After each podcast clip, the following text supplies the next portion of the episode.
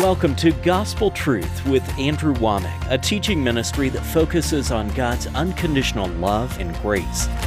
We have a better covenant upon better promises, and we have a better relationship with God. We were at such a desperate place that Andrew, it was like life. It was just life that was coming from the television. And every area in our life has been turned right side up. And now, here's Andrew. Welcome to our Tuesday's broadcast of the Gospel Truth.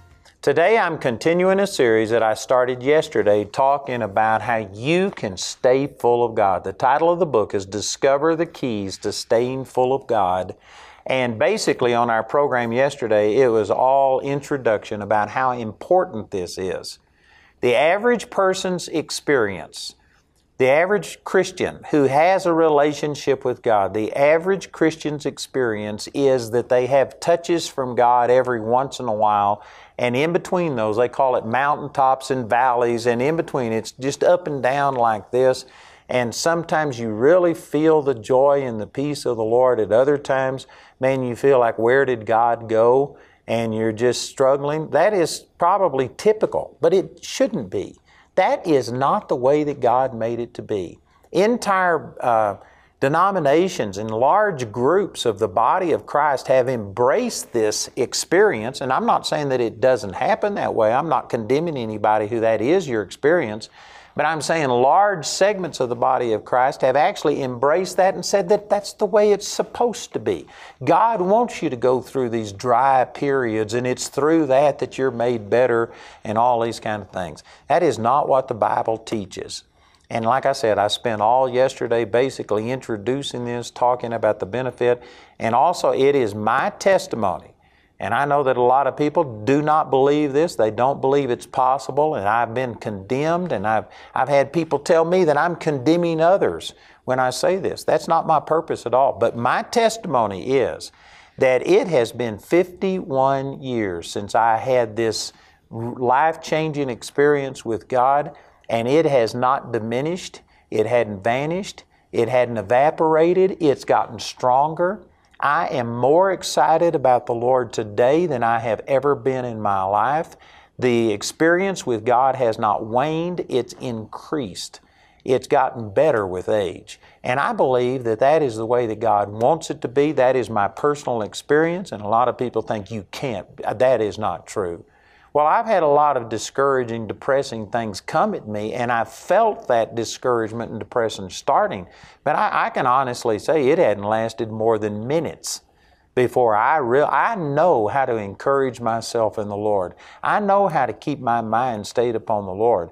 And that's what all of this teaching is about. You do not have to lose the joy, the peace, the vision, the hope, the love that you have experienced. It doesn't have to come and go. It's not God who turns it on and off. It's us. And once you discover what it is that causes the problem, then you can fix the problem. God is not the problem. We are the problem, and you can be as full of God as you want to be. Man, those are awesome statements.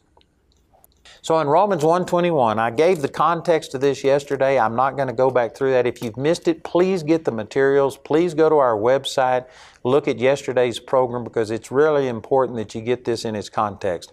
But here in Romans 1:21, it says, "Because that when they knew God, they glorified Him not as God, neither were thankful, but became vain in their imaginations, and their foolish heart was darkened." Just real quickly, he had said that it's the goodness of God that leads men to repentance. That's a quote from Romans 2:4, but that's basically what he was saying in Romans chapter 1, verse 16 and 17. And then the religious people say, no, people have got to be condemned.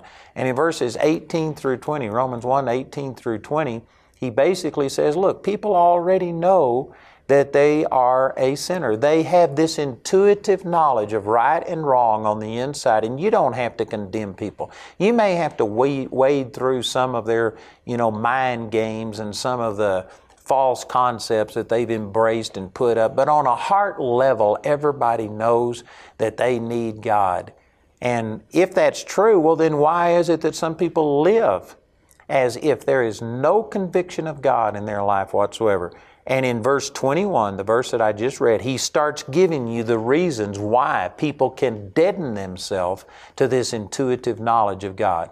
Just because you can deaden yourself to it and because you can become reprobate, that's what it says down here later in this chapter, because you can become like that doesn't mean that you started like that. Everybody at one time knew that there was a God. Everybody at one time knew that they needed a relationship with God. Every person at one time knew that they had done wrong and that there was impending judgment from God. That's what verses 18 through 20 are saying. But in verse 21, it tells you how you can deaden yourself to that. So this is progressive steps that you take away from when God touches you. And if you are experiencing the love and the joy and the peace and just enjoying the presence of God, if that seems to wane over a period of time, it's not God who stopped it, it's you that stopped it. And you may not have even done it intentionally, but you are the one that decreases what God has done in your life. And if that's true, which it is, well, then that means that, praise God, we can turn this thing around. So I'm going to take these progressive steps away from the relationship with God and show you how to reverse this and maintain and increase your relationship with God. And it'll really help you. So the very first thing that he says here is because that when they knew God, when they had this intuitive knowledge of God dominating them, you can walk away from it by, first of all, not glorifying Him as God. Now, this takes a little bit of explanation. Like I said, when the Lord first showed this to me, I was trying to say, God, how is it that what you've done in my life hasn't waned? It's gotten bigger. It's gotten better. I've never lost my joy, even though I've been through a lot of things just like everybody else. That when I look at other people, many people have just lost their love, their excitement, their passion for God. I've never lost mine. It's gotten stronger. And I was saying, God, how is it? And when he showed me this, the other three things that are listed in Romans 1:21, I identified with immediately. But the first thing, I had to stop and think about this. What does it mean to glorify Him as God? What does that mean? So I looked it up in the Greek, and when you look up the Greek word, the way that glorified here was defined, it means to render or esteem glorious. And you know, it just didn't seem to, it didn't connect with me. It was using a form of glory to define what glory meant. And so anyway, I pondered over this, and then I started looking up each one of the words in the dictionary. And when I got to where it says render or esteem glorious, I looked up the word esteem, and the word esteem means to value, to prize, to put worth upon. And so anyway, as I meditated on this, here's what I believe that the Lord was saying. He says the very first thing that has to happen in order to diminish what God has done in your life, to lose it, to walk away from it and have it have less impact upon you, to lose your passion. The first thing that has to happen is you have to devalue what God has done in your life. Or you could say it this way, that you have to not put the proper value upon what God has done in your life. Now, boy, when I saw this, this was really powerful. And this has been one of the things that has made a huge difference in my life. And again, I'm not claiming great credit for this. It's not like I knew what I was doing, but when the Lord touched my life, March the 23rd, 1968, I put so much value on God touching my life that I have never gotten over it. I believe that this is a key to staying full of God, to having the joy, the passion, the love of God work in your life. You have to value what God has done. You know, if you don't value things, you will eventually wind up misplacing them or losing them, letting someone steal them from you.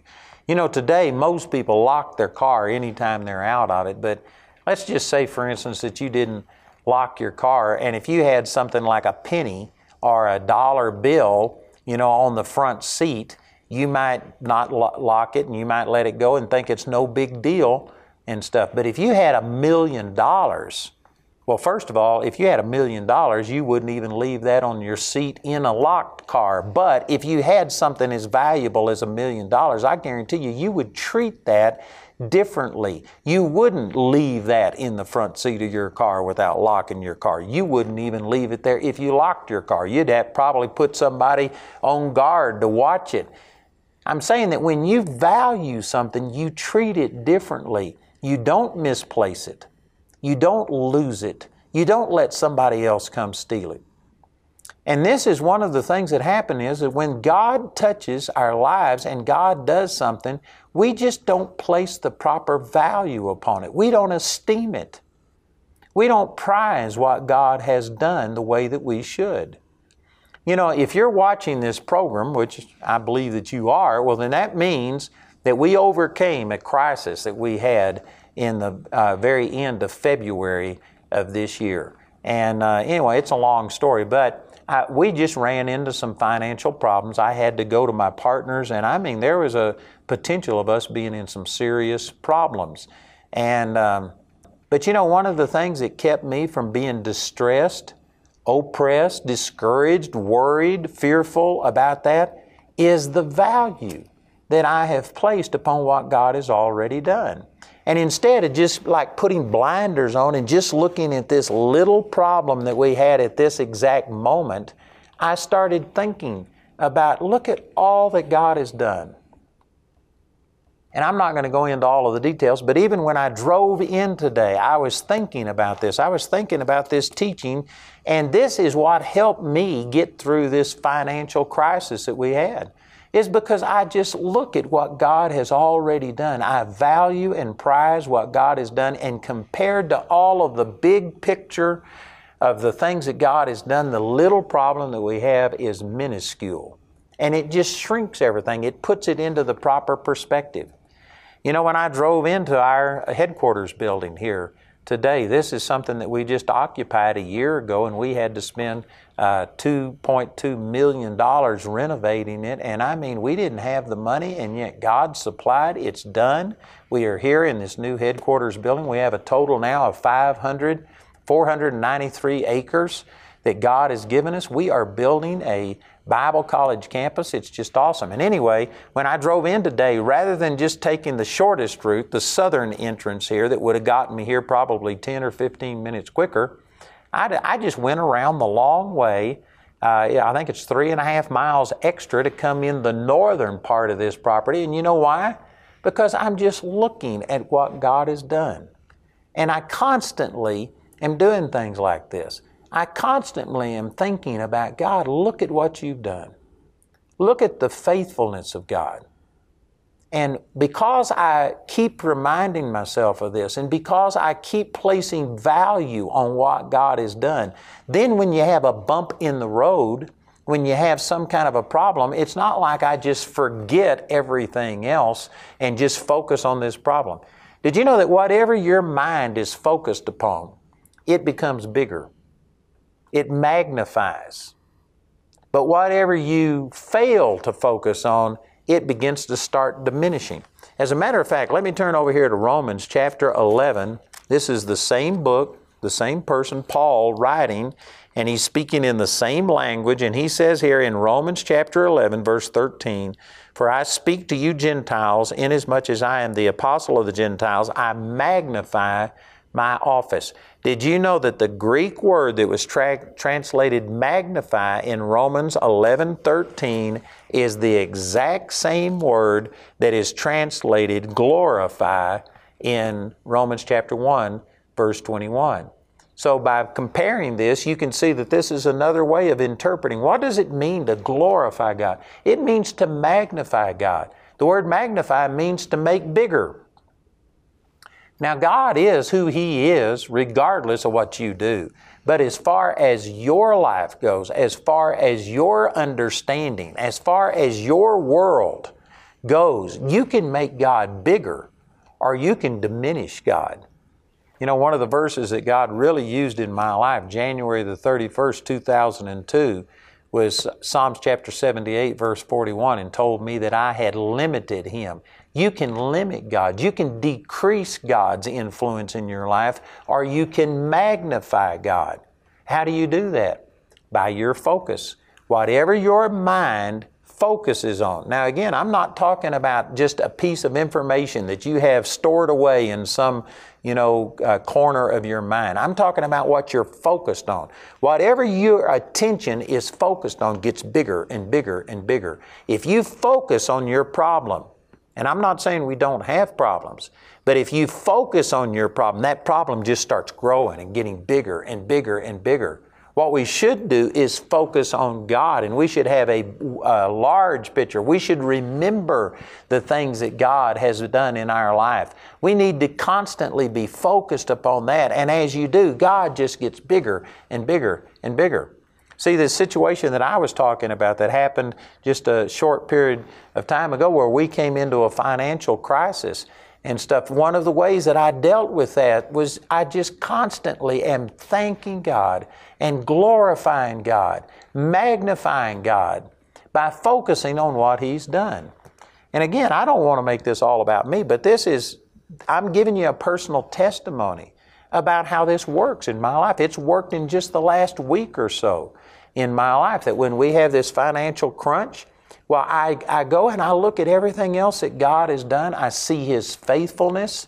And compared to what God has done in the past, the present situation that we have is nothing in comparison.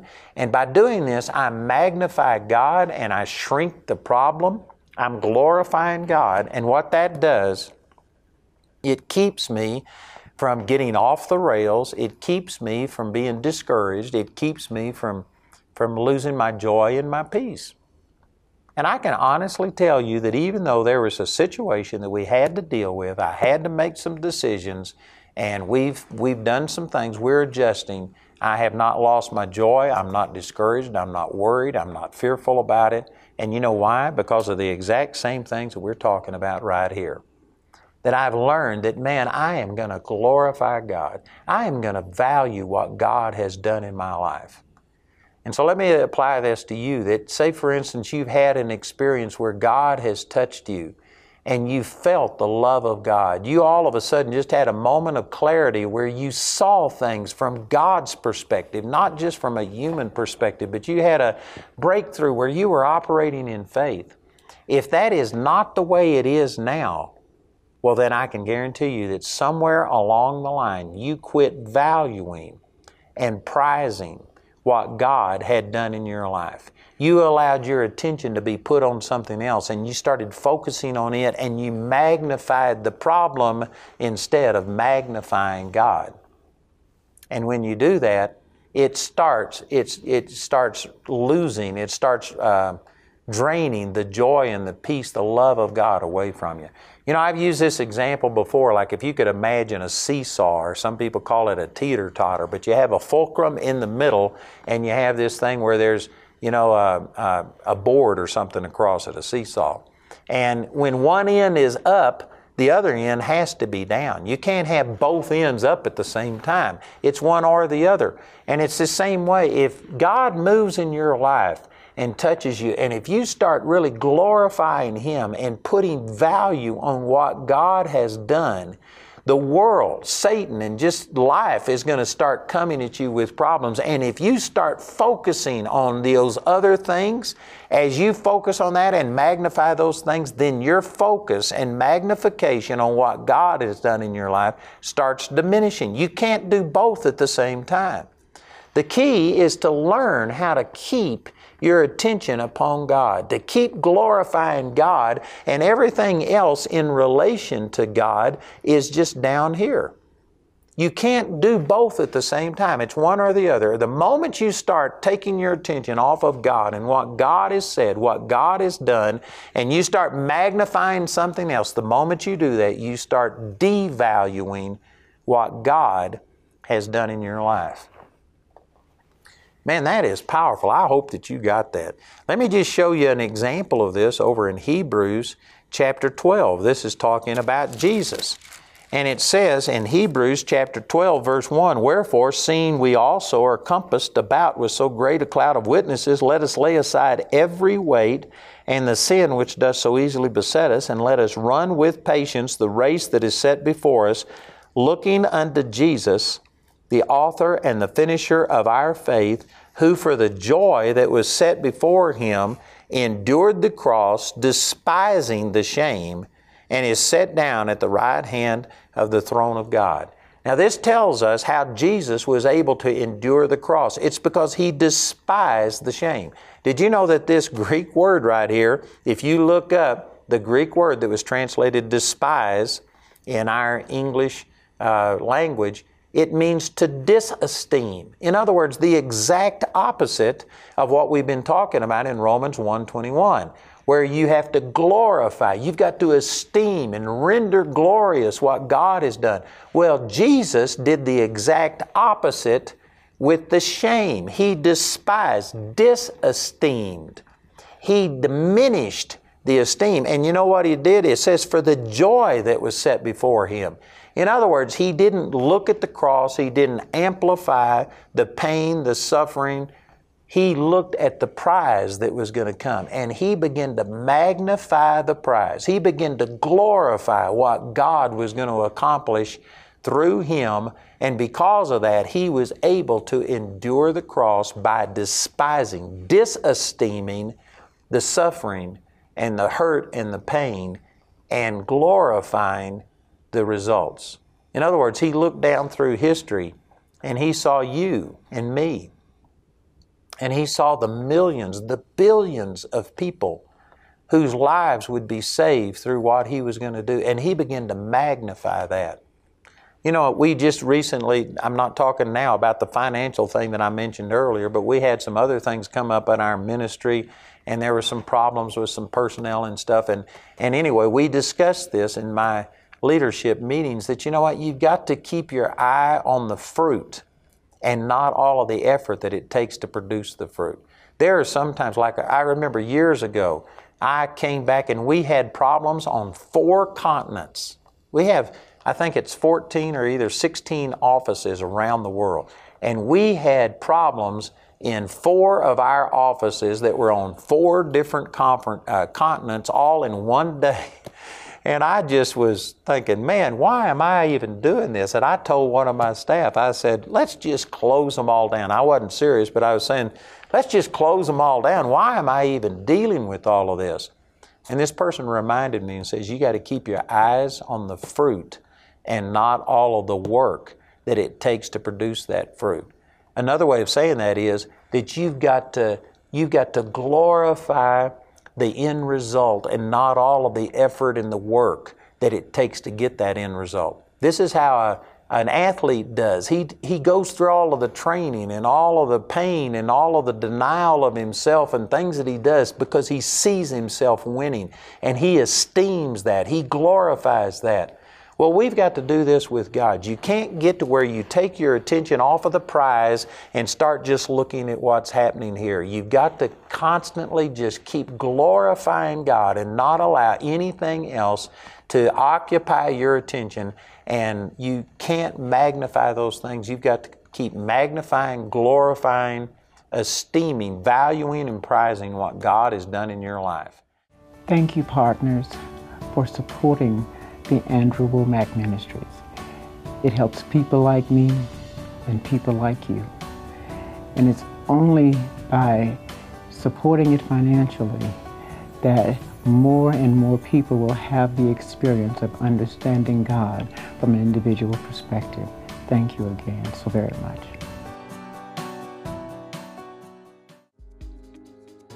You know, I'd mentioned on our program today how we had had a financial crisis, and I just want to thank our partners who gave and brought us through that. And if you haven't yet become a partner with this ministry, I'd like to encourage you to consider it. You know, we reach about 4 billion people potential on a daily basis all over the world. And if you sow into this ministry, it's not only going to be a blessing to you, but you could be a blessing to many other people. There's so many people that need these truths that we're talking about. So if you haven't yet done it, I encourage you to pray about becoming a partner with us. You can call, you can get information from our announcer, but consider becoming a monthly partner with Andrew Wommack Ministries. We hope you were blessed by today's episode of The Gospel Truth. Andrew and Jamie wish to share their sincere gratitude for all the grace partners of Andrew Wommack Ministries. Your generous partnership enables us to take the gospel, the nearly too good to be true news, to the ends of the earth. May God richly bless you for your faithfulness. If you're not already partnering with Andrew Wommack Ministries, we encourage you to join us in this great harvest today.